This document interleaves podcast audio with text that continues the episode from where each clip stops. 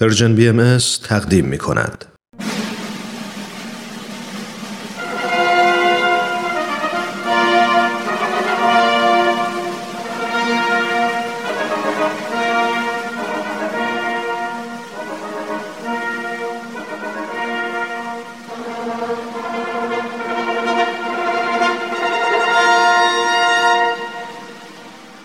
تاریخ به روایت مورخ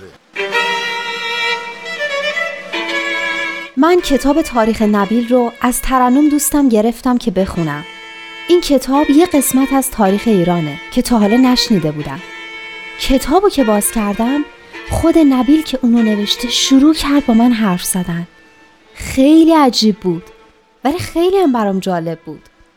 این تاریخ یه بخش از کاری از گروه نمایش رادیو پیام دوست. تهیه کننده و کارگردان امیر یزدانی. فصل دوم.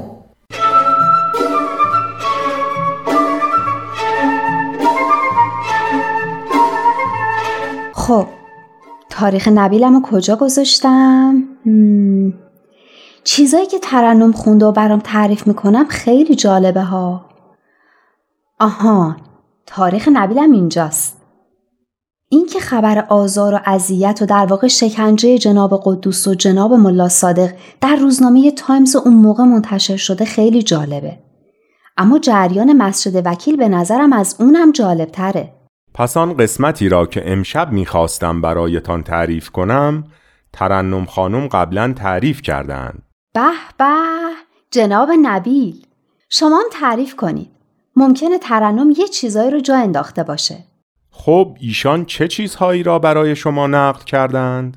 ترنم گفت که حسین خان بعد از آزار و اذیت جناب قدوس و ملا صادق مقدس خراسانی که به دستور حضرت باب یه عبارت رو به ازان اضافه کرده بود دستور داد حضرت باب رو دستگیر کنن که داستانش رو شما برام تعریف کردین بله حضرت باب خودشان به معمورین برخوردند و به آنها گفتند همان کسی هستند که آنها در جستجوی اویند بعدش حضرت باب با مامورا وارد شیراز شدند و حسین خانم بلافاصله حضرت باب رو احضار کرد و جلوی علما و بزرگان شیراز توبیخشون کرد. حسین خان به حضرت باب گفت مگر نمیدانی چه فسادی برپا کرده ای؟ دین مقدس اسلام را تحقیر نموده ای؟ به پادشاه تاجدار ما جسارت ورزیده ای؟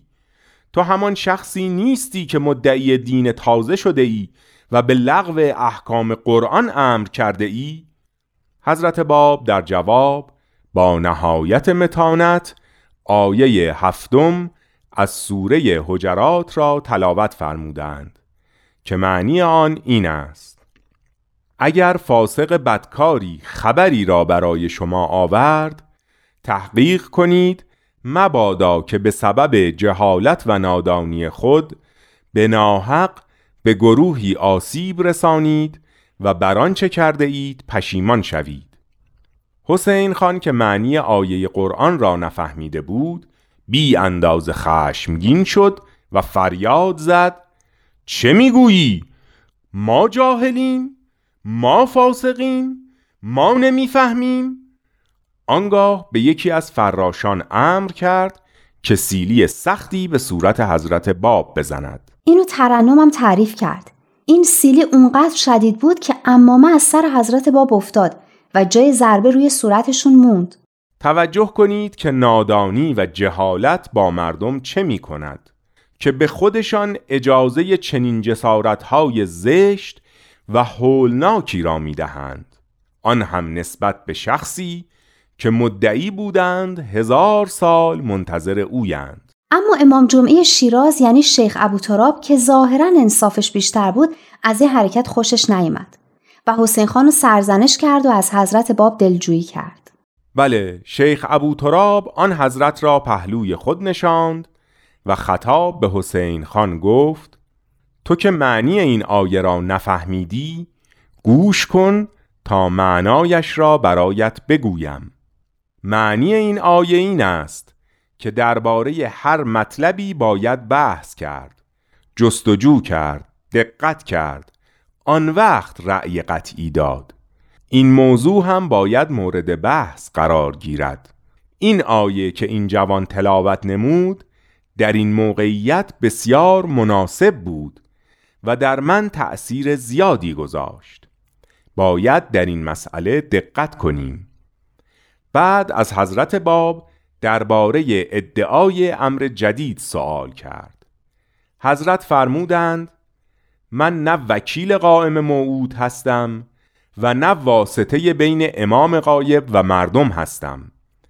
امام جمعه گفت کافی است.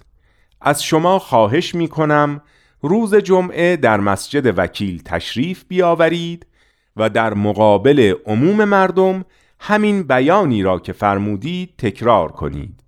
بعد شیخ ابو تراب از جا برخاست و رفت تا ترتیب این کار را بدهد.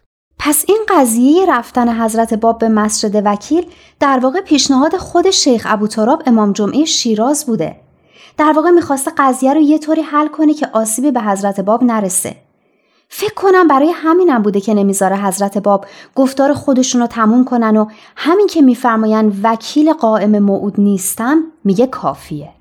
بله شیخ ابو تراب شخص با مروت و نجیبی بود و در رفتار و عادات خیش طوری عمل می کرد که اذیتی به کسی وارد نشود همیشه سعی می کرد که با جمی به خصوص اهالی شیراز به خوبی و خوشی رفتار کند مردم هم به همین جهت او را دوست داشتند و به او احترام میگذاشتند. بعدش حسین خان حضرت باب رو بازداشت خونگی می‌کنه. درسته؟ چه فرمودید؟ یعنی تو خونه خودشون زندونی می‌کنه. بله اما به زمانت دایی ایشان. حسین خان گفت باید شخص محترمی زامن سید باب شود.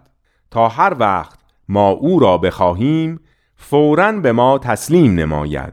و اگر از این به بعد سید باب برخلاف دین اسلام رفتار کند زامنش از عهده براید حاجی میرزا سید علی دایی حضرت باب که در آن مجلس حاضر بود زمانت خواهرزاده خود را قبول کرد و زمانتنامه به خط خود نوشته مهر زد و چند نفر هم به عنوان شاهد امضا کردند و به حاکم دادند. دایی حضرت باب ایشان را به منزل خود برد و خیلی خوشحال بود که توانسته آن حضرت را از شر حاکم ستمکار نجات بدهد.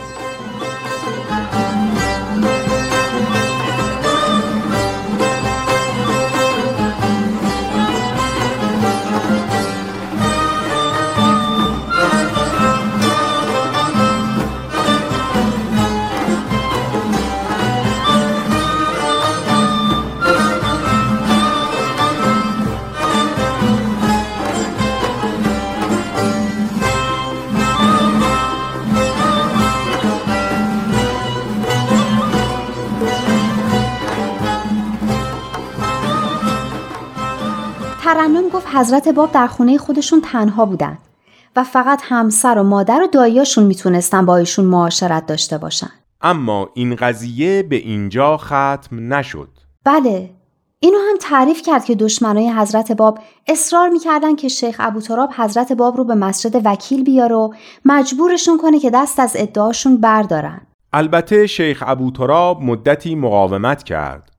اما دشمنان به هر کاری دست می‌زدند تا اینکه سرانجام شیخ ابو تراب از ترس بلوای عمومی نامه‌ای به میرزا سید علی دایی حضرت باب نوشت و درخواست کرد که روز جمعه حضرت باب را به مسجد وکیل بیاورند و پیغام داد که امیدوارم خواهرزاده شما بیاناتش طوری باشد که از هیجان عمومی کاملا جلوگیری شود و پس از آن دیگر شما و ایشان از شر مفسدین راحت باشید. صحبتهایی هم که حضرت باب کردن طوری بود که هم دشمناشون راضی شدن و هم دوستاشون ایمان بیشتری پیدا کردن این سخنان حتی باعث شد ای از کسانی که در مسجد بودند و سخنان ایشان را میشنیدند ایمان بیاورند.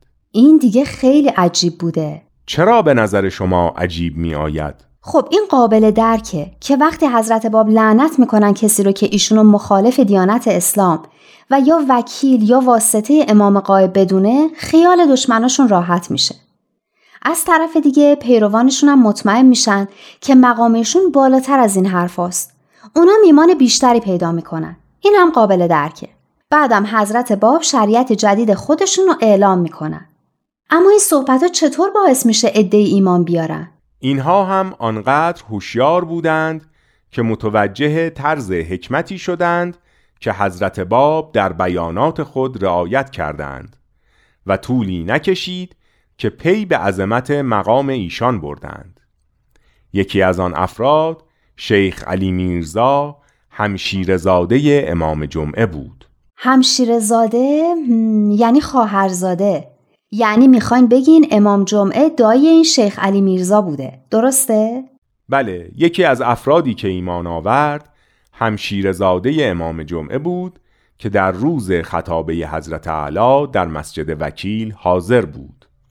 شیخ علی میرزا در آن وقت تازه به سن بلوغ رسیده بود که همان روز در اثر سخنان حضرت باب بذر محبت در قلبش کاشته شد و به تدریج سرسبز شد. تا اینکه در سال 1267 هجری در عراق موفق به ملاقات حضرت بهاءالله شد و بر ایمان و شجاعتش صد چندان افزوده گشت. وقتی شیخ علی میرزا به شیراز برگشت به تبلیغ امر مشغول شد و دوست و دشمن بر حسن اخلاق و خلوص او گواهی می‌دادند و حتی در دعواهای بین خود او را داور می کردند. خیلی جالب بوده.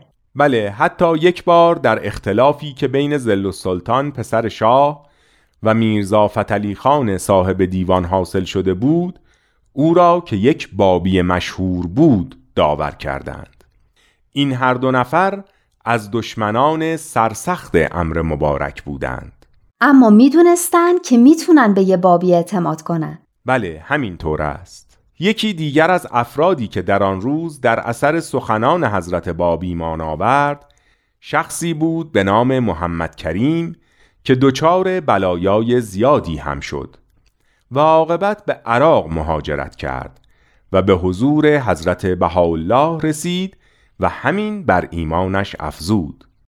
بعد از مدتی به دستور حضرت بهاءالله به شیراز برگشت و تا پایان عمر به خدمت مشغول بود. پس اینم عاقبت به خیر شد. بله همین طور است. میرزا آقای رکابساز شیرازی هم شخص دیگری بود که در اثر سخنان حضرت باب در مسجد وکیل ایمان آورد. رکابساز یعنی رکاب می ساخته؟ رکاب اسب دیگه؟ بله در آن روزها وسیله نقلیه دیگری نبود. این هم از شغلهای آن زمان بود. میرزا آقای رکابساز به حضرت باب ایمان آورد و هرچه در این راه بیشتر سختی دید بر ایمانش بیشتر افزوده شد. او هم در عراق به ملاقات حضرت بهاءالله رفت و به خدمت مشغول بود. تا آخر کار به شهادت رسید. جالبه که همه اینا از شیراز به بغداد می‌رسن. بله شکرلبی در شیراز پیدا شده بود که آشوب لبش بغداد را به هم زده بود. همان که حافظ فرموده. شیراز پرقوقا شود شکر لبی پیدا شود. ترسم که آشوب لبش بر هم زند بغداد را. اینو شنیدم. فکر کنم خودتون یه بار برام خوندین. بله این بیت و اشعاری نظیر این نشان می دهد که حافظ واقعا شایستگی لقب لسان الغیب را که به وی داده بودند داشته. باری شخص دیگری که آن روز در مسجد وکیل شیراز بود و ایمان آورد حاجی ابوالحسن بزاز شیرازی بود که همان سال حضرت باب را در مکه دیده بود. اما از عظمت حضرت باب چندان که باید خبری نداشت. بزاز یعنی پارچه فروش؟ بله پارچه فروش. این شخص وقتی بیانات حضرت باب را در مسجد وکیل شنید به اندازه ای مجذوب امر الهی شد که پیوسته اشک از چشمانش سرازیر بود و همه مردم از رفتارش متعجب و به تعریف و تمجید از او مشغول بودند. پسران حاجی ابوالحسن بزاز شیرازی هم به دیانت بابی ایمان آوردند. حتما وقت خودش ایمان آورده پسراش هم بزرگ بودن. درسته؟ بله آنها دیگر بالغ شده بودند. شخص دیگری که در آن روز ایمان آورد حاجی محمد بسات بود که از پیروان شیخ احمد و سید کازم رشتی بود و آدم شوخی بود. این شخص نماز جمعش هیچ وقت ترک نمی‌شد و همیشه با امام جمعه بود و امام جمعه به او محبت بسیار داشت. پس تلاش دشمنای حضرت باب که می‌خواستن ایشونو به ترک ادعاشون مجبور کنن در نهایت باعث شد که یه عده دیگه هم ایمان بیارن.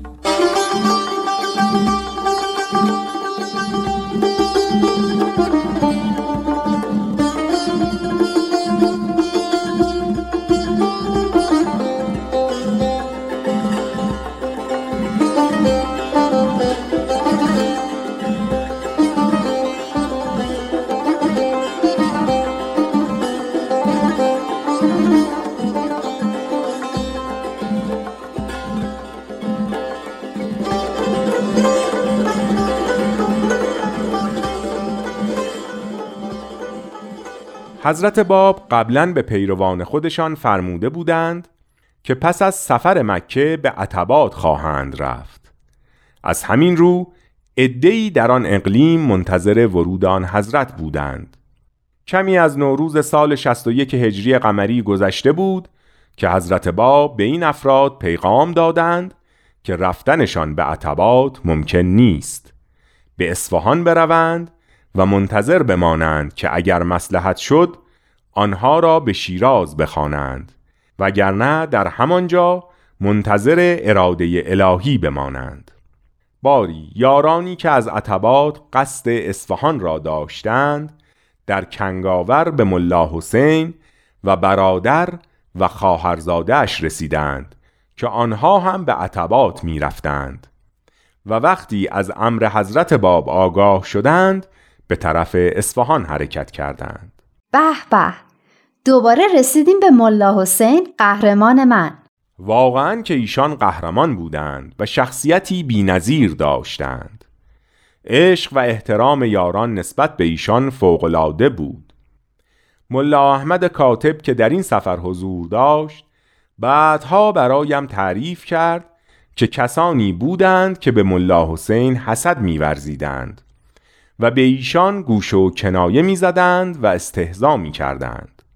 ملا احمد گفت چند بار خواستم رفاقتم را با یکی از آنان که دوستم بود ترک کنم. اما ملا حسین مانع شد و گفت اینها اهمیتی ندارد.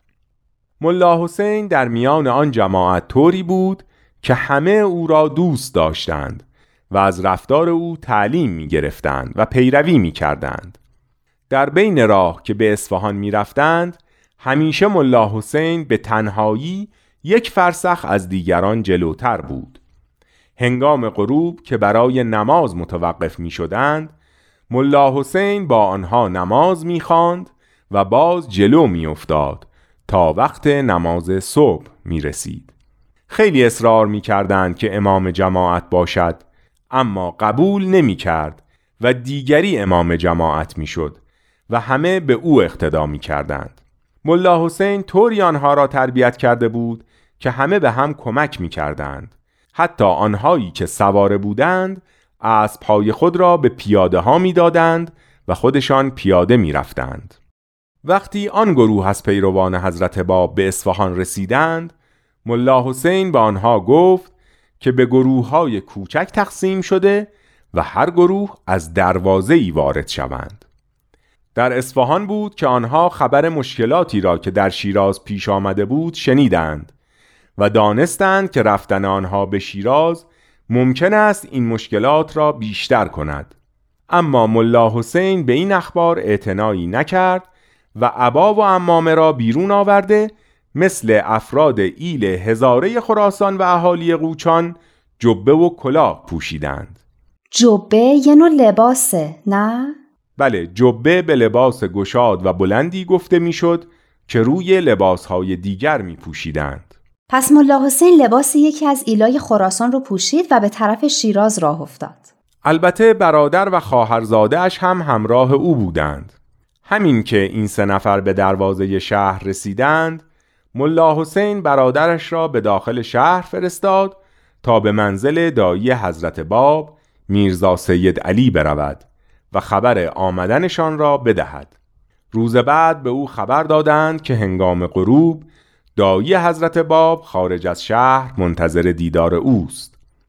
ملا حسین در همان ساعت در نقطه‌ای که گفته بودند حاضر شد و همراه حاجی میرزا سید علی به خانه ایشان رفت. شبها حضرت باب به منزل دایی خود می آمدند و تا طلوع صبح ملا حسین در خدمت ایشان بود. خوش به حال ملا حسین.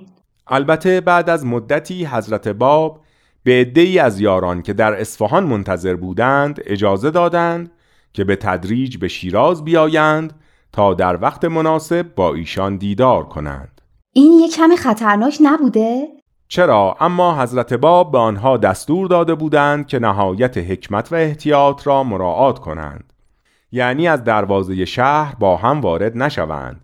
و پس از اینکه داخل شهر شدند به کاروانسراهای دور از هم بروند.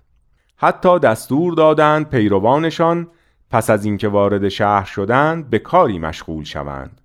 تا توجه مردم به آنها جلب نشود. اما ورود ملا حسین به شیراز آشوب و قوقای جدیدی برپا کرد. چرا؟ چون مردم می‌دانستند که ملا حسین از پیروان صمیمی حضرت باب است. و علما تصور می‌کردند که ملا حسین به شیراز آمده تا بنیان اسلام را متزلزل سازد و شریعت مقدس آن را از بنیان براندازد آخه چرا باید یه همچین فکری بکنن؟ شاید به این علت که ادیان مختلف را نه سلسله متوالی از تعالیم الهی برای هدایت تدریجی بشر که مکاتبی رقیب و دشمن یکدیگر تصور می کردند.